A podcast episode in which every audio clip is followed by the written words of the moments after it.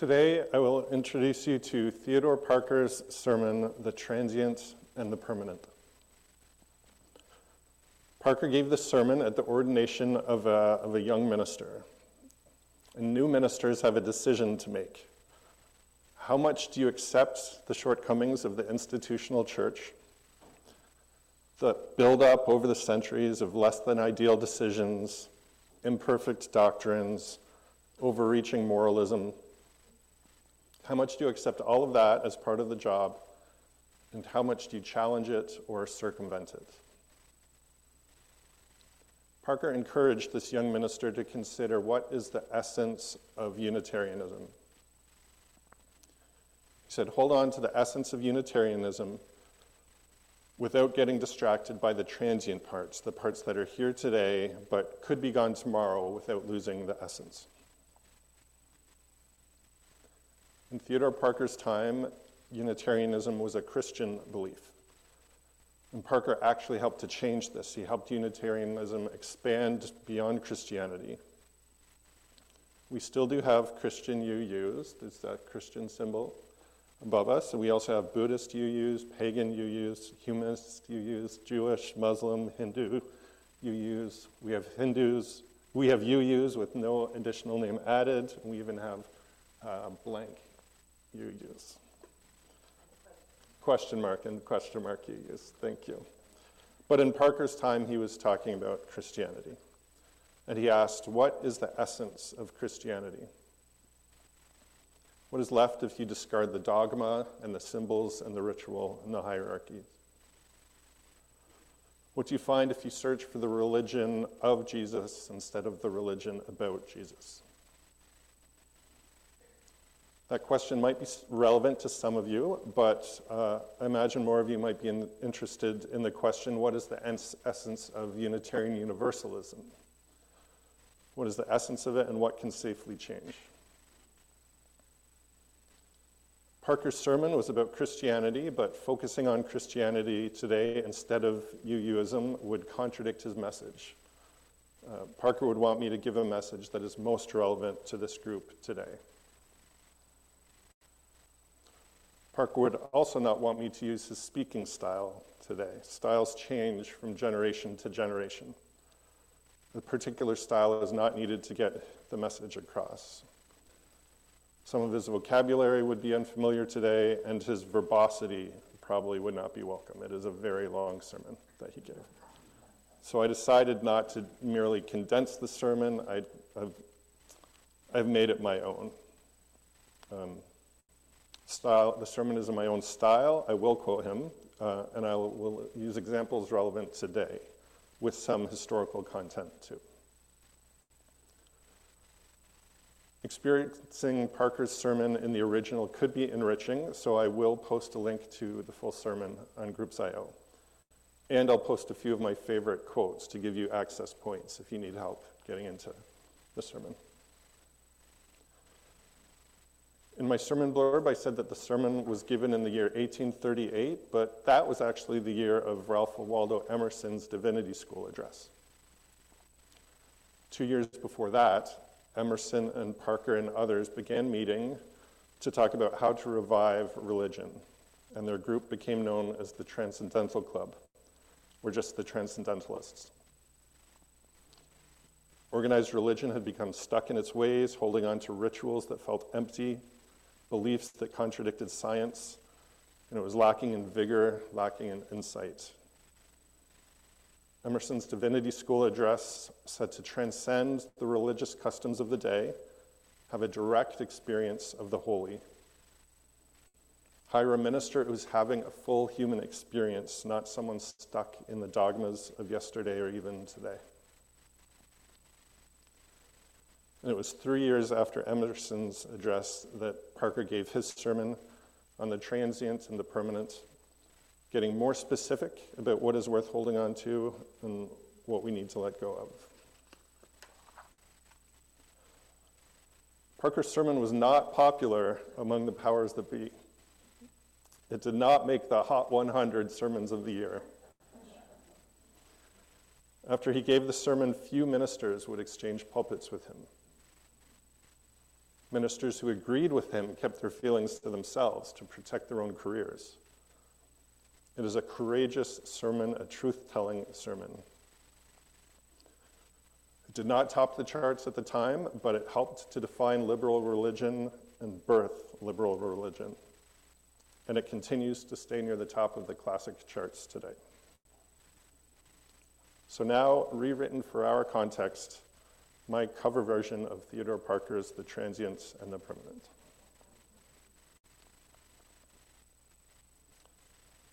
When the Unitarian Universalist Association was formed in 1961, the founding statement referred to the principles of a free faith. It is bold of us to use the word principle. That is bold, yeah? That means we think we got something figured out. A principle is forever, a principle is timeless. When we use the word principle, we claim that we are pointing to something fundamental about the universe. A generation later, in 1985, we reworded and rearranged the principles. Not with the sense that we were now pointing at something different, but with the sense that we are now more accurately pointing at that thing we were trying to point to. There's a Buddhist image of a hand pointing to the moon. I point to the moon, your gaze follows my hand, and once you see the moon, you no longer need my hand. Our principles point to the essence of liberal religion. Once liberal religion clicks for you, once you feel it inside you, you no longer need our principles. Someone is drowning in a river, and immediately you jump in and save that person. You don't ask if it's the right thing to do. You don't go through our principles one by one, asking if any of them call you to be a hero today. You already know what to do. So without thinking, you jump into that river and make the rescue. Once you see the moon, you don't need the hand pointing at it. Once you get liberal religion, you don't need a list of principles. I've heard several of you say that when you first saw the UU principles, there was this flash of recognition. You immediately felt at home. You already knew the moon, and you were delighted to find a religious community that pointed to it. I think this is partly why some of us love the principles but haven't memorized them. We already wear them on our hearts. If you came across the UU principles before 1985, you would have seen the 1961 version. And perhaps you thought, that's pretty good, close enough. They're kind of pointing at the moon. Then in 1985, when we rearranged and reworded them, you might have thought, that is better. Like getting your eyes checked at the optometrist, a new lens is tried, and everything just snaps into focus. After 1985, you might have thought, now our principles really point at the moon. And then six or seven years ago, an eighth principle was proposed about dismantling racism and, and, and other oppressions. Uh, and now you might have looked at that and thought, okay, now, now the hand is really pointing at the moon. There has been a rustling of the leaves. There's been a call throughout the UU Association to replace the seven principles with an annotated list of seven values. When you read that Article 2 proposal, some of you thought, now I see the moon, now I feel at home, now I can't help but dance under the moonlight. But some of you, when you saw the Article 2 proposal, thought, where are the principles? we are losing track of the moon.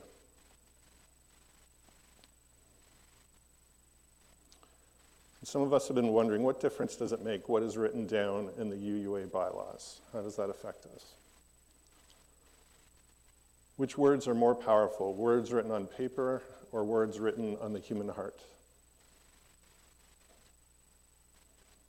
I will quote Theodore Parker now from the sermon, The Transient and the Permanent, on the power of the spoken word. And he is talking about words said to be spoken by Jesus. At first, at first sight, nothing seems more fleeting than a word. It is an evanescent impulse of the most fickle element. It leaves no track where it went through the air. Yet to this and only this did Jesus entrust the truth which he came laden. He took no pains to perpetuate his thoughts. They were poured forth where occasion found him an audience by the side of a lake or a well, in a cottage or a temple, in a fisher's boat or in the synagogue of the Jews. He founds no institution as a monument of his words. He appoints no order of people to preserve his bright and glad revelations. He only bids his friends give freely the truth that they have freely received. He did not even write his words in a book. With a noble confidence, he scattered them broadcast on the world, leaving the seed to its own vitality. He sowed the seed in the heart, and he left it there to be watered and warmed by the dew and the sun which heaven sends. He felt his words for eternity, so he trusted them to the uncertain air. And for 1800 years, that faithful element has held them good. They are repeated from church to church, from isle to isle and land to land, till their music goes around the world. These words have become the breath of the good, the hope of the wise, the enchantment of our hearts. So, that is an optimistic view of what has been done in the name of Jesus. Uh, and in fact, Theodore Parker was not so optimistic. He says that the institutional church went off track uh, very early in the early days, in the fourth century, when it became the Church of Empire. Here's how he puts it He says, Christianity has come to us in two channels one within the church and the other without the church. And it is not hazarding too much to say that since the fourth century, the true Christian life has been out of the established church. Not inside it, but rather in the ranks of deserters, dissenters, sorry, dissenters. Unitarians and Universalists both have a long history of telling the truth as you see it, even if it contradicts the powers that be. The religious institution gets bogged down by committee meetings and reports and policies and procedures and vocabularies and power games. While people on the edge can ignore the nonsense and get straight to the heart of the matter. Parker said that the essence of Christianity could be summed up in one phrase. And you'll see it if you look beyond the dogmas, the rituals, the symbols, beyond particular people and what they said. He said, Forget the Bible as if it never existed, and the essence would still be there. And here's the essence, according to Parker love to God and love to man. By man, I believe he meant humanity, all people. And the word God in there is loaded. Many, many people have created God in their own image. So the word has been used to command and to control. So I think that to understand what he means, you might need to look beyond the transient aspects of religion to find a deeper meaning. Love to God and love to man. That phrase is actually in the founding statement of the Unitarian Universalist Association in 1961. It says to, um, to live the principles of our free faith, you need, uh, we seek to do the following six things, which are sometimes called the original six principles. And the second one is to cherish and spread the universal truths taught by the great prophets and teachers of humanity in every age and tradition immemorial is summarized in the Judeo Christian heritage as love to God and love to man.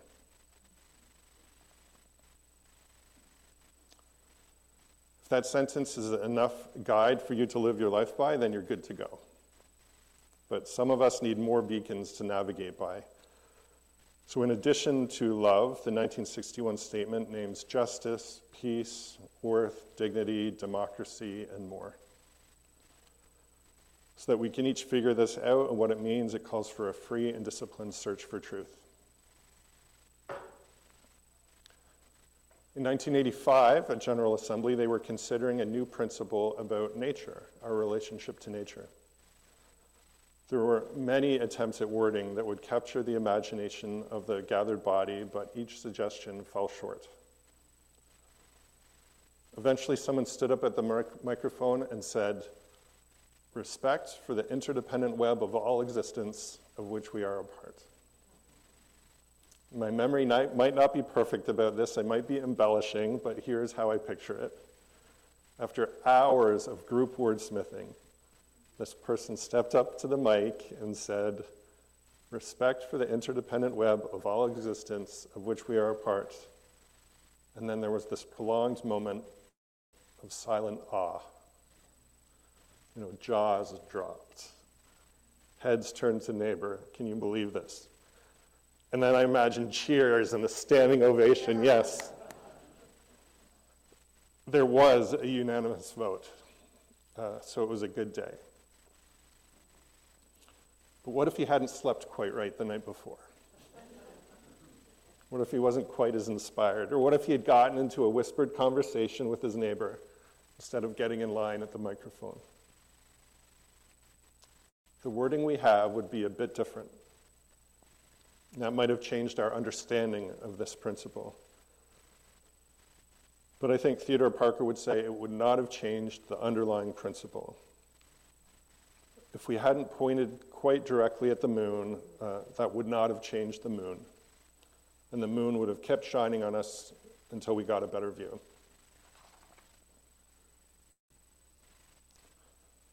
I think, I think of the phrase beloved community.